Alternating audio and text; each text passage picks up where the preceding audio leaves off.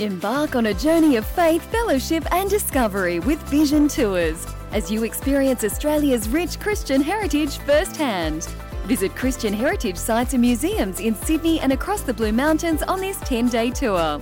Understand the people and events that shaped the fledgling colony with Outback historian Dr. Paul Rowe.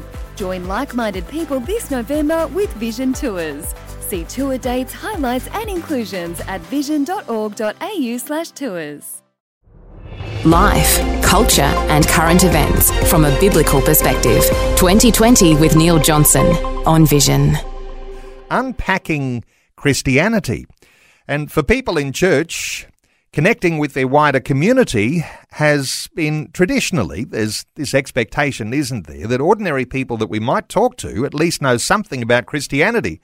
Well, our special guest today has identified some essential items that we ought to know and in the sense of what we might carry in a backpack.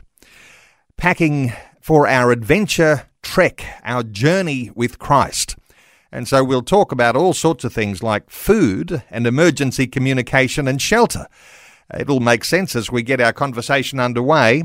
But the latest developments and the findings of the latest census might indicate that fewer and fewer people in our community, and it may even be people in our local church even know the basic things about our Christian faith. Well, the official figures show now that only 44% of Australians identify as Christian. So, what does it mean if people don't know much about Christianity anymore? And what does it say about how churches have to think about maybe changing the way we teach? Well, our special guest today has been focusing his expertise on what we need to teach new Christians, perhaps who know nothing about Christianity. Dr. Andrew Corbett, he's pastor at Legana Christian Church in northern Tasmania, just 15 minutes north of Launceston. He's the author of several books and is the national president of ICI Theological College Australia, a theological distance education provider. Andrew, a special welcome along to 2020. Great to be with you, Neil. Normally we're 3,000 miles apart when we're when we're doing these, so it's great to be in studio with you now. Andrew, uh, there you are in Legana. Give us a little uh, insight. Uh, we've had you on lots of mm. times mm. talking at, at, different points, mm. and uh, and people might be saying, "Well, what is there in Legana, just yeah. north of Launceston?" That's right. Describe yeah. your community so, for us. Legana was always an apple growing territory, and of course, Tasmania was known as the Apple Isle. And one of the there's there's two sort of hotspots where that happened. Where it happened right down south in what's called the Huon Valley and then up north in the Tamar Valley. And Legana is in the Tamar Valley. And it was um, hundreds and hundreds of acres of apple trees. And when I came there, I think there was about 600 acres of uh, apples growing there. And Legana is the Aboriginal word that means fresh water. And so Tasmania is in the, if you think of it, in the shape of a heart, and where the cleavage comes down, about halfway down that cleavage, uh, the water becomes fresh, and that's where Legana is. A lot of people might not know, but in Tasmania, there's some wonderful, rich, vibrant Christian communities. Mm. And uh, you're in one of those hmm. communities mm. and you're leading a vibrant church. And, you know, the times we've spoken about some of the creative ways that you're presenting Bible teaching, mm. it just indicates to me that there's uh, must be a real vibrancy there where you are. Yeah, and I think that was borne out too, Neil. In just at the end of May, we were a part of the Will Graham celebration in Tasmania where we we ran we were a part of uh, the coming together of some 70 churches in Launceston. There was about 40 churches in Hobart that came together and so my wife and I played a, a role in making that happen around our state. And we saw in Hobart I think there was uh, 221 responses which the Billy Graham Association said uh, was a record as far as the number of attendees and the number of respondents. So it does tell me that there is a there is an openness. There is an openness when the gospel is presented clearly. In Launceston, we had uh, 538 responses and uh, 269 first time decisions or so. And so it's uh, yeah, there, there is there, there does seem to be still a hunger to to to I think to engage with spiritual things, and I think this is something that a lot of people, you know, you mentioned the census before the the census might trick people into thinking that Australians are less religious when in fact they may actually be more spiritual now than at any other time in history. This spirituality, uh, we can talk about that, uh, but when we do uh, reflect on those numbers, it's a little bit of a contrast because. Mm I hear lots of stories, as you're indicating, mm. where there really is a vibrancy and there's a growth and there's an interest in spirituality and mm. people are responding. People are coming to churches. Mm. It's not the same for every church, mm-hmm. but this contrast that we get with the census numbers, mm. numbers dropping down to 44% mm. of Australians yeah. who are saying uh, we'll identify as Christian. Sometimes there's, you know, it seems a little inconsistent when the numbers seem to be dropping officially, but there's still a lot of vibrant communities growing wonderfully. Yeah, it's it's worth remembering that we're talking about percentages, not numbers. And uh, Arch, former Archbishop of Sydney, Peter Jensen, made the, made this point that when you when you're talking about seventy percent of Australians identifying as Christians back in the 1950s, when the Australian population was around six to eight million people, that means you've got between three to or, or, or five million or so, four to five million people identifying as Christians. But here we are with 25 million people, and we've got 44%. I mean, we do the numbers, and we suddenly realise the the number of Christians has more than doubled over the, the past 50 to 60 years or so. What we do have, and, and Peter Jensen made this point, is that we've we've had a large immigration intake, which again, Neil, I, I actually see this as a positive thing because uh, I've been to parts of the world where it's, where you have to go in, don't have a Bible packed in your case, uh, I go in, you know, I, I won't broadcast how I go in, but I go in and I'm, I'm going into these, you know, underground churches into places that are very, very difficult to get into. But now those people are coming in droves to Australia. So, in fact, this is why I think we, we can look at this and with great positivity realize the world's mission field – has come to our doorstep and we've opened the door and let them in. I actually think there's great scope here for the church to advance even in to that that you know, uh, was it 56% of the population that identify with something else? So you've got this migrant number growing, mm. and a lot of those are not coming from Christian mm. countries. Almost so, certainly none, correct. That's yeah. right, yeah. And so you've also got this rise of people who are ticking the no religion box, and yep. so therefore either divorcing themselves from religiosity, mm. uh, perhaps, as some say, maybe not necessarily from spirituality. Mm. And that's a different way to, to define those yes. things. But here we have this dilemma. Mm. Uh, you keep on doing what you've always done, assuming that people have some sort of idea about mm. Christian faith, or are you saying the light should go on here? Maybe mm. it's a warning light that mm. says lots of people in our communities have no idea about mm. Christianity.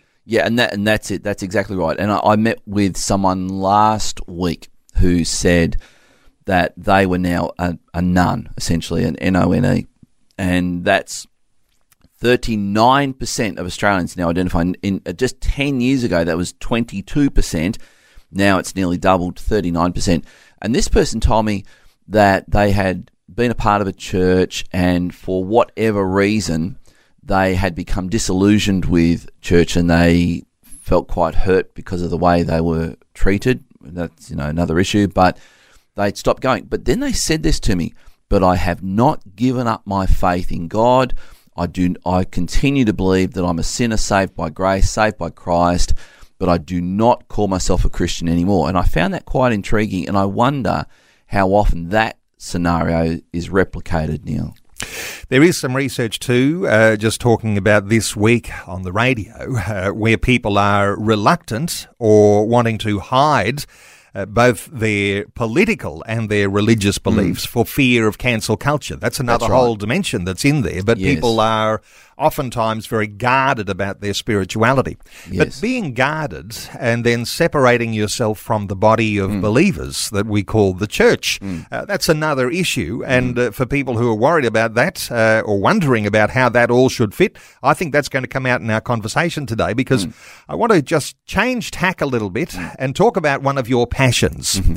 And that is going on a hike or a trek, uh, the adventure that you do when you're out in the wilderness. And and so while I was asking you about, you know, what's home like for you uh, in, in your hometown and, uh, you know, in the Tasmanian area, sometimes we think about Tasmania as a wonderful wilderness area and people who are going on a trek or a hike. Give us your impression here about your passion for hiking. Yeah, well, um, I'm a husband, and uh, that, that that's about the, that that that right there sums up my passion for hiking because my wife has walked almost the entire length and of Tasmania, except for about five kilometres or so. There's a there's a little stretch up in the north that she wants to do just to say she's done it. But literally walked from north to south, and literally walked from east to west, or west to east rather there are, there are parts of Tasmania that are so remote. They are so you know. There's a, a great portion of the, the the landscape of Tasmania is still unexplored, and that's because the wilderness is so uh, rough and it's so hard to get into. The two of the the treks that we've done were uh, respectively a five and a seven day trek you get dropped off by small aircraft. It's the only way you can get in to a, a, what is essentially a landing strip carved out in the wilderness, and all it does is it drops bunnies like me and my wife off, who then will spend the next five to seven days walking out, and that includes packing everything you need in your pack uh, to to survive the journey. And at one point, Neil my if my wife was here, she would she would tell you of the time when I, I stepped into a sinkhole uh, of mud up to my chest, and I didn't know where bottom was, and uh, I thought uh, we, were, we were with one other companion, and, and he's trying to rescue me. My wife says, "No, no, no, don't, don't, quick, get the camera out of your pack. Let's see what happens." I was like, "Oh man!" So yes, the trekking uh, is I wouldn't call it my passion, but I would call my marriage my passion, and this is what I was doing to satisfy my wife's desire to do these walks. It, but but what it pointed out was you actually have to have the right kit. You have to have the right gear. You have to have the right things in your pack to make a journey like that. And that's when I started to reflect. You know what? The Christian life is like this. You actually, I think a lot of people start out on the journey and they don't have the right things in their pack. And someone comes along with a very simple question about, you know, how can there be a good God if there's evil in the world? And it rocks their faith. And it shouldn't because you should be able to go into your pack and go, well, like, you know, I can deal with that. And these are some of the issues that I think I've been thinking about. We, we need to be able to, to respond. And I think the, the census figure shows us if, if less people proportionally are saying they're Christian, that it doesn't surprise us because we've long known that the number of nominal Christians compared to authentic, genuine Christians, there's a bit of there's a bit of daylight between them. But it does show that we need to do a better job as pastors and church leaders in helping people to know what the journey is actually going to look like and what they need in their pack. What the journey actually looks like and what you need in your pack. So we're on a journey as Christian believers, uh, a little bit like an adventure or a trek and you've got your backpack, Andrew, uh, and it's got three essential mm. ingredients in there. Yep. The inexhaustible food supply, mm-hmm. your emergency communication system, yep. and your shelter. Mm. And we'll work our way through some of those. But what if we start with the thought that there might be three things that you need to have in your backpack? Mm. And for every Christian believer, whether we're just a new starter or whether we've been on this trek, on this journey for uh, years and years of our lives, uh, this is important for every mm. one of us. Making sure we've got the right things in the backpack because mm. if you don't, you may not survive. Yeah, and, and how to use them. And this is where when some of these walks we've taken an emergency beacon, and Neil, I'll tell you now, I, I have never used it, and um and, and upon reflection, I, I brought one back, and you hire them, and then you give it back, and it occurred to me as I was I was returning, I thought, actually, I wouldn't have known how to use it anyway. In which case, what was the point in carrying something in your pack, especially when you're carrying it for five to seven days, and you didn't actually know how to use it? And this is where we need to know the three the three essential things that are necessary, I think, to put in your pack are going to make the difference between completing the journey as a delightful journey, enjoying the scenery along the way, or actually finding the whole thing frustrating, a drudge and hard. And this is where I think a lot of Christians are told, you know, you've got to read your Bible, you've got to pray, and you've got to go to church. And it becomes, a, if it becomes a duty, it becomes a drudge very soon. And this is where, if we can pack those three things, and before we pack them, let's take them out of the pack, or let's let's have a look at them, and let me let let's have a look at how these things actually work and th- why they are essential to the journey to make it a delight. Life, culture, and current events from a biblical perspective. This is 2020 with Neil Johnson on Vision Christian Radio. Our talkback line is open on 1800 316 316. Our special guest is Dr. Andrew Corbett. He's pastor at Legana Christian Church in northern Tasmania. We're talking about the essential items that you might include in a backpack if you're on a trek, on a journey, and how that might be really very closely aligned to the sorts of things we might need on a walk in Christ. Those things you might need to survive. Andrew, let's talk about survival and what you have in your backpack. Mm. Start with uh, the first one that, uh, you know, that inexhaustible food supply. Yeah. yeah. The Bible. We yeah. need to have the Bible, not mm. just on the shelf or mm-hmm. just, uh, you know, it's an app on your phone. Mm-hmm. We, we need something a little bit more substantial. That's right. Consuming it. Yeah, that's right. And, and that's why I would say the first thing you put into your Christian backpack to, to go on this Christian trek, this Christian journey, is the Bible. And to do that, we would uh, take take this Bible out, and this is what I actually do with a brand new Christian. And this is one of the reasons I think this is necessary now, Neil, is that because the census just simply confirms what our gut is telling us, that a lot of people actually don't know what Christianity is about. They perhaps, you know, 20, 30, 40 years ago, they may have gone to church and it was a, it was a duty they did. But now we're talking about we, we actually have to show people what the very foundational um, essence of Christianity is. And it starts with the Bible. The Bible is a book, and the first thing I would say to, to anyone is that it's divided into two sections called covenants, or actually, when you record a covenant, it's called a testament. So you would, we in today's culture we might be aware of a last will and testament. That's the instructions that you give to a lawyer or whoever upon your death. This is how my will is to be carried out. You know, the children get nothing. Um, um, Vision Christian Media gets everything. You know, that kind of will, yeah. that kind of testament. And uh, in the Christian Bible, we have the Old Testament, thirty-nine books, and then we have the the second half, which is the New Testament, twenty-seven books the Old Covenant, the Old Testament, points to Jesus. The New Covenant, the New Testament, uh, tells us about Jesus and what he taught and what he taught the disciples to teach all disciples about what it means to follow Christ. So that's the very first thing I think we need to understand. Let's take a call. Gordon is in Geraldton in WA. Hi, Gordon. Welcome. Hi, fellas. How you going? Very well, Gordon. What are your thoughts? Uh, well, I'm um, I'm on the journey with you, and uh, in 2018 I went to New Zealand and to the Southern Alps and caught up with a couple of Kiwis over there. We went on a, a three-day deer hunt off the grid, so to speak, and um, the guys I, I was with were used to the terrain, but I wasn't coming from Geraldton, so it was a challenge. But um, one of the things that they were very gracious with was allowing me to take a spell um, whenever I needed to. I was carrying weight. I had a rifle, and we were in very um, up and down terrain, fording brooks they call them over there, creeks. Some of them were flowing pretty swiftly, so yeah, it was um, it was like nothing I'd ever done before. So they could see that at certain times my fitness level was probably being challenged, so they slowed down and let me have a spell.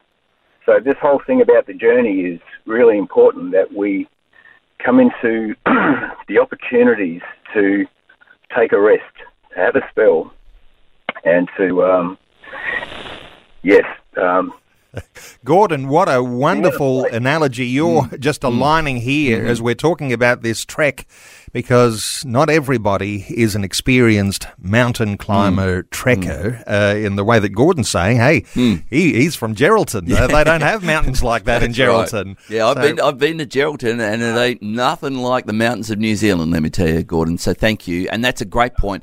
And and, and it actually raises the issue that the journey is marked as we read God's word, as we see God's word. It's actually marked by this thing called Sabbath, you know, in the sense of taking a rest. And one of the interesting things about our culture at the moment, the more we move away from the Bible, the the less people are putting into practice the principles of God's word, which includes Sabbath, just taking a rest. And in fact, uh, arguably, we uh, if you ask people what their energy levels are at, generally, they're, they're going to say pretty low. And one of the things about the walk with Christ is that we need to take time out to rest, refresh, to worship. It's absolutely essential to the journey. That's a great point, Gordon.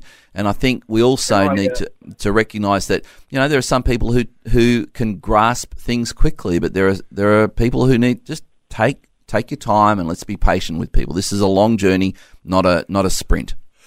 Gordon, I think I think also, You're you're also indicating that the people that you were trekking with uh, were very gracious, recognizing that you were not as fit for the journey as they were, and so uh, they were happy to be gracious to you and to uh, to even then even themselves slow down a little and and and be waiting for you. Is that the sort of feeling you got from your friends?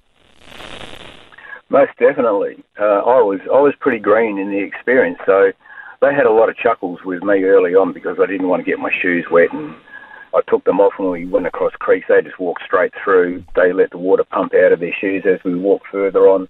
It was a whole new experience because um, I just wasn't used to the way Kiwis hunt, and the way we do it in Australia is a lot different to the way they do it. So this whole journey was an eye opener for me. I was challenged and right at the the very edge of I was outside of my comfort zone for sure. So it was you know a really uh, a great experience for me. At the time, um, you know, the first night and the, and the next day, I was sore. You know, sleeping on rocks on a thin mattress, doing all this sort of stuff, cold, wet. Um, so right outside my comfort zone, but looking back on it, it was, you know, a really good experience. The thing about rest also, I'd just like to add, is that the idea of Sabbath is, is really important, but uh, we enter into rest on a daily, um, as a daily habit. Now, Hebrews 3 and 4 tells us that if we're going to be afraid of anything, because normally in the context of the Bible, fear, we are told to fear not, but if we are to fear anything, and that is to not enter into God's rest. So he's telling us in Hebrews 3 and 4 and Psalm 95 that rest is really important. This should be our default position as Christians. We should be entered into his rest so that we have a um, uh, this um, thing where we actually apportion time to coming into rest. We become intentional about entering his rest and staying in there as a daily habit, as a daily default position. And then we can come into a place of focus in that where he becomes our source. He becomes our renewal. Gordon, uh, you're making some pretty fabulous points here uh, around issues to do with rest. Uh, oftentimes, it's the issues to do with getting everyone motivated to climb the next mountain. But, uh, Gordon, I want to thank you so much for your call. Uh, great insights there. Talkback line open on 1 800 316 316. Just to reflect back uh, onto the thought of graciousness, uh, because in every church, there are those who are wanting to run. And there are those who are wanting to uh, walk casually. Uh, some of Yeah. them are wanting to stay in a permanent place of rest. And that's where we, we will get to the third thing that you need to pack um, because it's, it's made a great point. And Gordon's absolutely right. We, when we enter into Christ, we enter into the fulfillment of what the Sabbath was all about. And what what uh, I'm also referring to is that there is a celebration of that, which happens, you know, um, every for most Christians every Sunday. Let's take another call. Keith is in Townsville in North Queensland. Hi, Keith. Welcome along. Yes. Keith, what are your thoughts? I was just going back on the uh, on your um, census with the Christian followers in Australia, Yep. and I, I was just wondering maybe um, people that claim no religion, maybe they're more in the line of um, being Quakers, but just don't know it. You're talking about people who uh, would divorce themselves from the political uh, side of things. Is that the sort of thought you've got there? Yeah, yeah, and not not needing a um, church to follow Christ. Uh, well, that, that was my understanding of a Quaker, but but following the spirit of Yep. Christianity. yeah. uh, well, it's a little off course of where we're talking. But have you got a thought at all, or two for uh, for Keith? Uh, yeah, Keith, the, the, the Quakers are not one size fits all, and you have some Quaker movements, um, and they're known as Friends. And where I come from in Tasmania, they actually run a, uh very uh, prestigious school down in Hobart called Friends. And um, one of my really good friends is a, a Quaker who pastors a, a church. And so, yeah, it, it, it can look like that, but it's not necessarily like that. And I think the the the, the nuns are, are clearly people. I think the vast majority now, people are saying, "Look, I'm not I'm not going to call myself anything." The point that we made before is that it doesn't mean they're not spiritual. It doesn't mean that they don't have a belief in something that's beyond what you can see, touch, taste, or feel. So that that's all. That's a point that we would agree with, Keith. So. Keith, thank you so much for your call. Uh, we're just a couple of minutes out from news. Uh, we'll take another call. Well, let's take another call before news. Cindy is in Benalla in Victoria. Hello, Cindy. Hello. Cindy, what are your Um, thoughts? I, I heard you mention the Sabbath day and, and the day of rest. Now, I've got two points here. Um, one, one of my close uh, friends, they only get one day a week off because their work is like so many hours and so many days. They're just only one day, and it's not on a Sunday or a Saturday. It's on a Monday, so they can't go to church. So that's that's they they don't even get much sleep because they're just so busy catching up on the things when they do get home. So there's lack of rest plus which day do you choose and how do you get to church anyway? That, there's that one. Then there's a Sabbath because I came from a Lutheran church from being little. Nan used to take me there, and then I went over to the um, Assembly of God, which is good, Pentecostal, all that. Um, full teaching, and it was close to the, the, the what I'd already learnt. And then I've been in the, now this is where the Sabbath comes in, um, Seventh day Adventist church. I've always, I've always said to people, Seventh day Adventist isn't the Jehovah's Witness because it, cause it's such a tongue twister. They're a vegetarian church that worship on Saturday. I was talking to my Lutheran friend and looking deeper into it. Uh, we- I've been in there for 20 years, you know, on and off. I'm not a regular, but, uh, you know, they're very helpful, very kind. and Cindy, I don't like to cut you short, but we've got to go to news, and uh, we might be able to pick up on this after news very briefly. But uh, the thought that sometimes business runs a seven day roster now, and not everyone can get to church on Sunday, uh, oftentimes it's a matter of finding somewhere you can fellowship during the week. Uh, on the whole issue of uh, whether or not the Sabbath is a Saturday, if you're talking through those sorts of things, uh, well, we might touch on that, but I often will say if it was good enough for Jesus' disciples to worship on Sunday, then it ought to be good enough for us too. Cindy, thank you for your comments. And Benalla is a has a, a very soft spot for me. I, I uh, good friends with Daryl Marshall, who is the Assemblies of God pastor there in Benalla. So uh, it's a beautiful part of the world. You, your first, you comment about people who work on Sunday for whatever reason. I was rem- reminded of uh, Dr. John Stott, who said that in order for the Sabbath principle to be functional in today's age, you have to have R E S T. Now, what he meant by R E S T was there has to be some form of breaking from the normal routine of work. But that could that could and in fact he encouraged he said it should be a part of our recreation. There still had to be E for emergency services. So we want the fire, we want the police, we want the ambulance, and so on. And then he said there has to still be S for services, which includes electricity. I mean, we don't want our electricity shut off, you know, one minute past midnight Sunday morning. Uh, there still has to be people who are generating, you know, doing those services, water, gas, electricity, and so on. and then transport, and uh, that's public transport, taxis, and, and, and the like. And, and those are the things, REST, that help to make our society functional and work around Sabbath. The principle would still be the same, I think, where we're talking about taking time out to do those things, to, be, to, to rest, and to do something beyond the normal routine of work.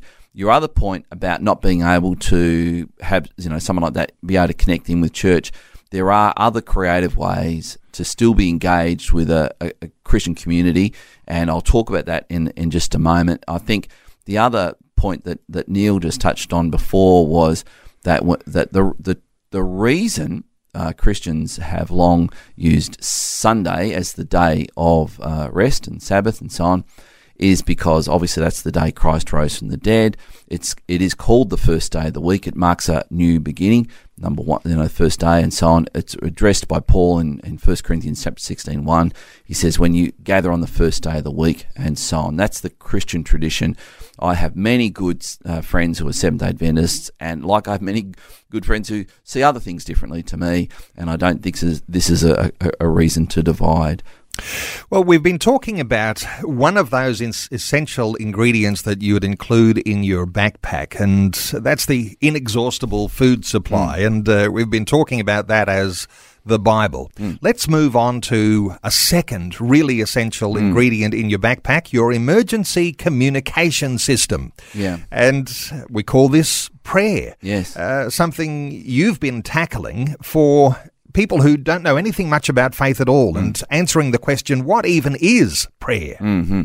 Yeah, so I, these now these three things, Neil, are the things that I would say you need, you know, to show a new Christian or a novice Christian. And a novice Christian could be someone who's been a churchgoer for decades, but they've never actually been, we might use the word discipled, or they've never been taught or trained in how to read their Bible, why um, the Bible is set up the way it is. And now we're talking about prayer. I mentioned before about having an emergency beacon. That's a form of communication. If you actually don't know how to use it, then it can be, you know, almost pointless. A lot of people see prayer, and this is where I would uh, want to explain to someone prayer is not rubbing the lamp. It's not getting a genie to do what you want. Prayer is not where we're taking our uh, our shopping list to God and saying, God, give me this, do this for me. In fact, I would flip that equation completely. Prayer is actually an, a, a means by which we surrender to God, we yield ourselves to God, we align our will with His will. And prayer, the big thing that we learn from Jesus is he says, Many people think they will be heard in prayer by their many long worded prayers. And Jesus was very, very clear that it's not long worded prayers that get you over the line. In fact, when he stood in front of the tomb of Lazarus, he prayed a very short prayer. It went something like this, Neil Father, I thank you that you always hear me. And that was it. And he just said, Lazarus, come forward. And it's like, wow, if Jesus could pray a prayer that short and, and the result could be that powerful, uh, uh, this tells us that whether prayers get answered or don't get answered is not a matter of how long they are. It's not a matter of using magic words. It's not a, even it's not a matter. This might be controversial for some. It's not a matter of saying in Jesus' name even because you can actually be praying in Jesus' name without actually saying those words. And this is where I think it's important to understand that prayer is essentially heart communication with God. We're taking calls on 1800 316 316. Let's take another call. Mike is in Tasmania. Hi, Mike. Welcome. Uh, g'day. And first, Andrew, thanks for your good efforts on the Will Graham uh, function in Tassie along with other leaders. That's great news. Thanks. Thanks, Mike. And um, thoughts, look, uh, about the Sabbath, you know, um, Romans chapter 14, verse 5 says, One man considers one day more sacred than another another considers every day alike. Each one should be fully convinced in his own mind. He who regards one day as special does so to the Lord, etc. Yep, wonderful stuff, Mike. A good contribution there, and uh, we're taking calls on 1 800 316 316. We sort of tackled the Sabbath issue. We're into talking through issues around prayer. And interesting in your notes, uh, what you've got, Andrew, is this thought that people mistakenly think of prayer as a way to control their gods. Mm, mm. Uh, because you were saying, you know, you don't come with a shopping list. Mm, uh, God isn't the big God with the, you know, the eternal vending machine. Um, the way we think of prayer, not about controlling God. In actual fact, if we come back to what we were saying earlier about the Bible, it's about what God has given to us. So it's about discovering God's thoughts rather than trying to control Him. Yeah, and I think this is the this is where I, a lot of people who perhaps have become disillusioned in their minds with Christianity have become disillusioned because they'll say things like this: "I prayed and nothing happened." Well, if you want a prayer, which I would almost guarantee is is something is going to happen, then pray some of the prayers that Jesus encouraged us to pray. One of them would be what we call the Lord's Prayer, um, which includes uh, Our Father who art in heaven, hallowed be your name. Your kingdom come, your will be done. So, so if we take even that line out of that prayer, your will be done, you start to pray a prayer like this God, have your way in me. Have your way in me. It's a very simple prayer. Have your way in me and let's see what happens. In fact, there might be people who say, Well, I don't even know if there is a God. Then I would encourage you to, to pray the, the prayer of Psalm 34, where it says, uh, Taste and see that the Lord is good. And that, that could sound like a prayer. It says, God, I don't even know if you're real, but if you are, reveal yourself to me and see what happens. Because those are the kinds of prayers that the Bible says will be answered. Because Jesus said, Seek and you will find, knock and it will be open to you. And it was in the context of coming into a relationship with God. In this very, very basic understanding of prayer, Andrew, the thought that no matter what you pray, a simple prayer will encourage your heart and something I guess is happening spiritually, but your recognition that you, because you have this communication with the Creator, that you realize that you're not alone on this journey. Absolutely. And this is where the, the I, you know, that is such a profound point that oftentimes the Christian is living with something they take for granted. They, we, we get in a, a particular pickle and we cry out to God because we know our Heavenly Father has unconditional love for us. And this is a part of the story that Jesus told about the, the father of the, what we call the prodigal son. And that, that prodigal son could wander away, but he knew he could still come back to his father. And prayer is one of those means by which we, we connect with our loving Heavenly Father who has unconditional love for us. And again, it, your, your prayer doesn't have to be complicated. You don't need long winded prayers in order to connect with God. And sometimes the, I, there's a, an article that I've written on my on my blog, andrewcorbett.blogspot, where I talk about divinely precious triplets, and they are the three word prayers that are recorded in Scripture that sound something like this: God help me, Lord save me, um, please heal her. Those very, very short prayers were are, are recorded in Scripture, I think to tell us something that prayer doesn't have to be this really complicated thing. It's talking from your heart to God with a heart that wants to be yielded to Him. And when we begin to think that no, uh, prayer is something that I can now control God, you, you're actually starting from the wrong basis. You're packing the wrong thing in your Christian backpack for this journey? You've got the inexhaustible food supply in your backpack. It's the Bible. You've got your emergency communication system. It's prayer. Let's move on to the third one in just a few moments. Uh, it'll be about our shelter. But before we do, why don't we take another call? Wendy is in Casino in New South Wales. Hi, Wendy. Hello. Uh, yes, I'm actually with my story that was on um, on the journey on the uh, sorry the story this morning at half past nine. Oh, wonderful. Um, and I told that story uh, about my prayer when I was a prodigal daughter, and my prayer simply was, "If there's a Lord, a God out there, I need help."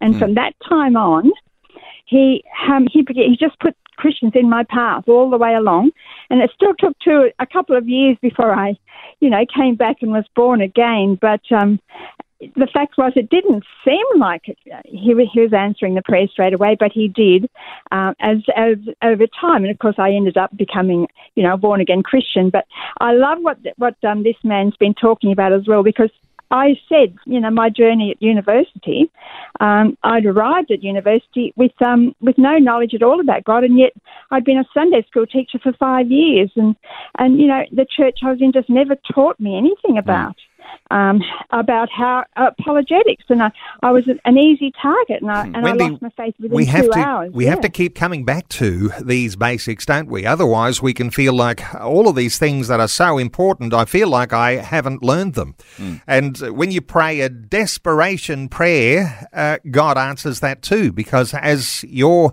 describing, Wendy, He sends people on your pathway. And I know, Andrew, you call them travelling companions mm. uh, that go alongside with the journey that mm. you're on. A thought or two for Wendy? Uh, Wendy, thank you. And I, I, actually enjoyed listening to your story this morning, and I, I, know your son very well. So thank you for your, your wonderful comment. And it is a journey, and this is the thing that you can be in a church and people can just assume that you know about the Bible, that you you can deal with the, the so-called apparent contradictions, or you can deal with this the apparent conundrums of, you know, how can there be a good, all powerful God when there's evil in the world? Surely, if he was all powerful, he would deal with it, or if he was all good, he would deal with it. Either he's not all good, or he's not all powerful, or he's neither. And the, the Christian who's been trained to read and understand God's word can deal with that very readily, as you've just pointed out. So thank you for that. And I think prayer too is is just one of those absolutely essential things that we, we learn how to connect with God in prayer. And the final thing is is the shelter, Neil. That that that this is the Bible talks about being a part of a community, and it describes that community as a house, as a temple, as a building. And it says that we ourselves become living stones in that in that thing, in that building of, of, of connecting. One of the essential things to, to going and continuing on this journey with Christ is is this horrible word, humility and the Bible actually encourages that for every believer to be their goal. I've never, Neil, I've never met anyone when I've said to them, What are your goals in life? I've never met anyone who has said, My number one goal is to be humble. Yeah. I've never met it. But the Bible actually says over and over and over, you should be humble. And one of the reasons why we don't want to connect with a church, and it's not everyone's reason, is because there there are sometimes there are people that want to uh, well they don't necessarily want to but they might irritate us or they they might challenge us or we might feel inferior to them or we might just simply not like them. And that can make a church a very very difficult experience for some in which in in those instances I would be I'd be reverting to the emergency communication system. God put me among people who I can be cared for, who and who I can care for as well, and and help me to connect in with that church because it is absolutely essential. There is no divorcing following Christ from being a part of a local church of believers. There is no such thing in the Bible as someone being an autonomous, independent, disconnected Christian. They you have to be connected into with a church. If you if you're not in a church where you are being fed, taught, protected, shepherded, and cared for, then I think that in that that right there, Neil, invites a prayer.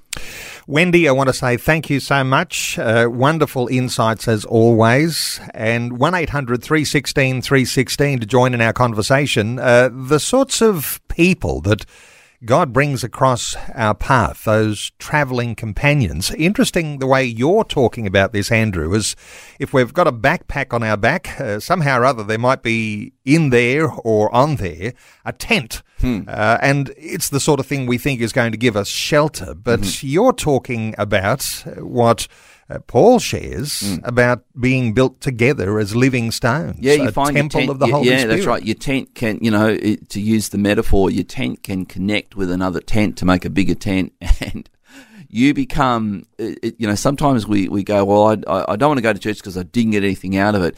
But the other side of that equation is we need you to go to church because there's someone who needs your input into their life And this is where ministry, in other words, what we are able to contribute when we go, a smile, a, a word of encouragement, uh, even when, and maybe there are people who can relate to this, you hear the preacher and he's not doing so good, and he might need you to pray for him right about there. And so you're a part of the, the whole team of church, and that's really, really important. And so this is, yeah, I, I think also when you're with a group of people as you're traveling on a journey, a journey to know Christ, to be shaped by Christ, to have Christ deal with the issues of our heart, perhaps to help us to be able to learn how to forgive, learn how to do life and relationships together, that it's it's in that journey that Christ has ordained that his followers are connected one with the other. It's absolutely critical to this journey, I think, Neil. So we want, when we go to a local church, to be welcomed, to be accepted, and to belong. What you're saying here is the shoe is on our own foot mm. because we're the ones who need to be welcoming and accepting and helping others to belong because yeah. that's the way you, in some level of humility, uh, help church to yeah. function. Yeah, I think you know. There's in in the Gospels we read that Jesus uh, opened the scroll on the Sabbath in in the synagogue. He read from the prophet Isaiah, and he, he was reading from that portion where talked about the acceptable year of the Lord. He sat down and then he said these words as he after he gave the scroll back to the attendant. He sat down and he said in, to all the congregation there, "Today this scripture has been fulfilled in your midst." Up until then, they thought it was a pretty good scripture reading, and the moment he said that, they they grabbed him, they dragged him out of the synagogue, and they took him to the brow of a cliff, ready to throw him off.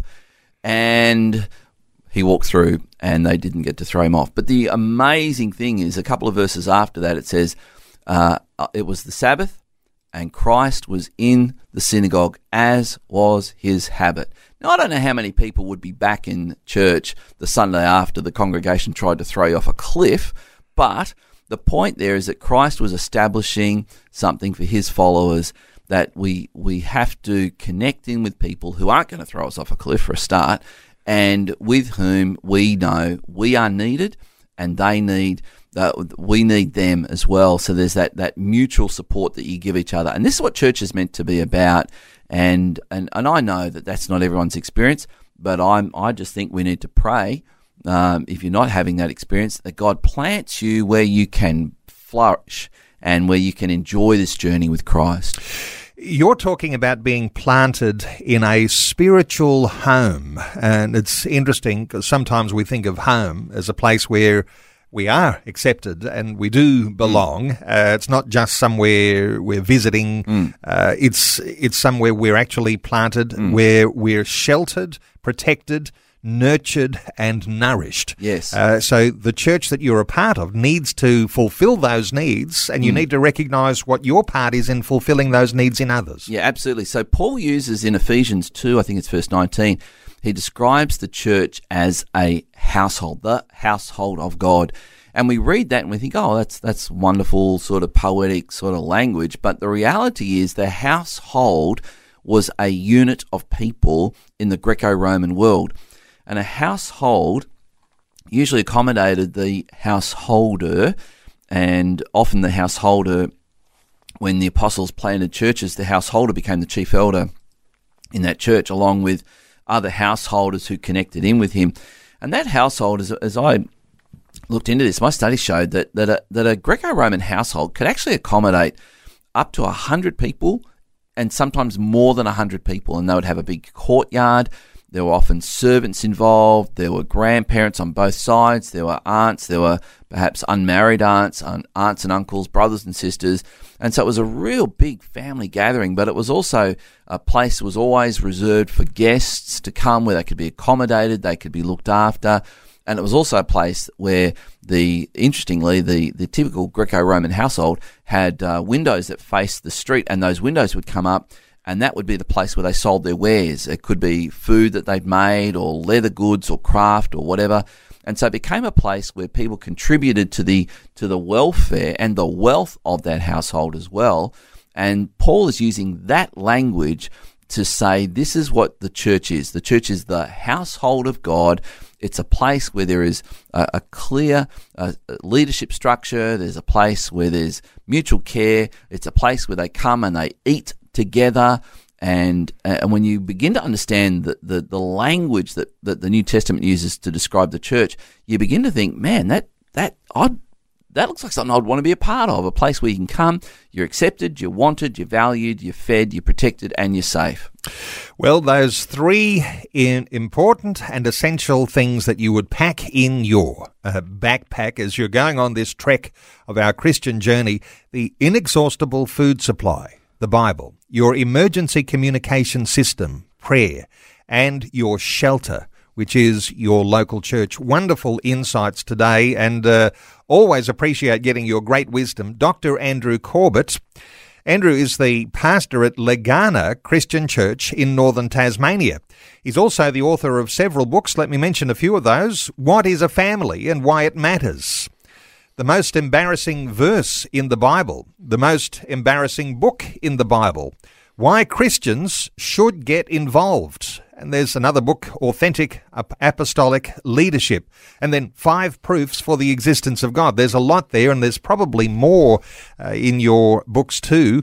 Let me point listeners to a number of ways that you can connect with Dr. Andrew Corbett, who also is the national president of ICI, Theological College Australia.